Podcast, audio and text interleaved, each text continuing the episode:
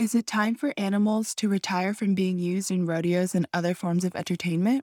The longtime discussion has once again resurfaced regarding Santa Barbara's Fiesta Rodeo that took place a few weeks ago. Naomi Hallam, the managing director of nonprofit Million Dollar Vegan, started a petition after seeing women protesting outside of the Earl Warren Showgrounds in 2019. Hallam learned that rodeos are cruel and unjust for the animals, as the performances harm animals physically and emotionally. The petition explains that rodeos are a, quote, cruel, outdated, and completely unnecessary form of entertainment that involves the painful, stressful, and harmful treatment of animals. Unquote. Animals often suffer from broken legs, internal organ damage, snapped necks, and death. Hallam believes that if people start to think from others' perspective, decisions will be made in consideration of everyone's feelings.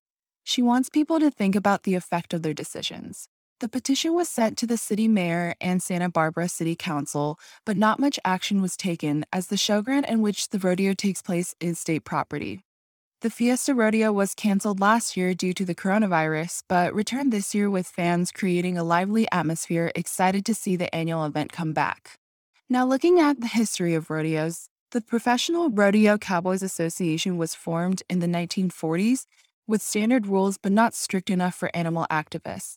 Not many laws have been updated since then, and most people handling the animals use their own trucks and trailers. So, rules such as the 28 hour law, which require animals to be stopped, rested, and fed within 28 hours, are not consistently followed.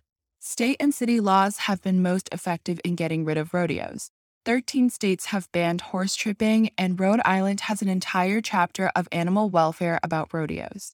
Here in California, Chino Hills, Irvine, Laguna Woods, and Pasadena are cities that have banned rodeos completely.